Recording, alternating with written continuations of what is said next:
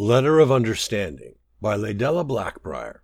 Rendro. As requested, I've included a full listing of the security accommodations that will be in place during your visit to Riften next month. Now, stop your complaining. I'm serious. This is the last time I submit to one of your ridiculous demands. You milk drinking cats and your cowardice. Stuff your moons up your arse.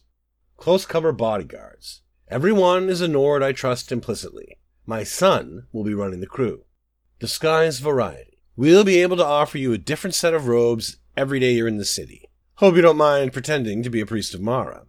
Your damned food requests.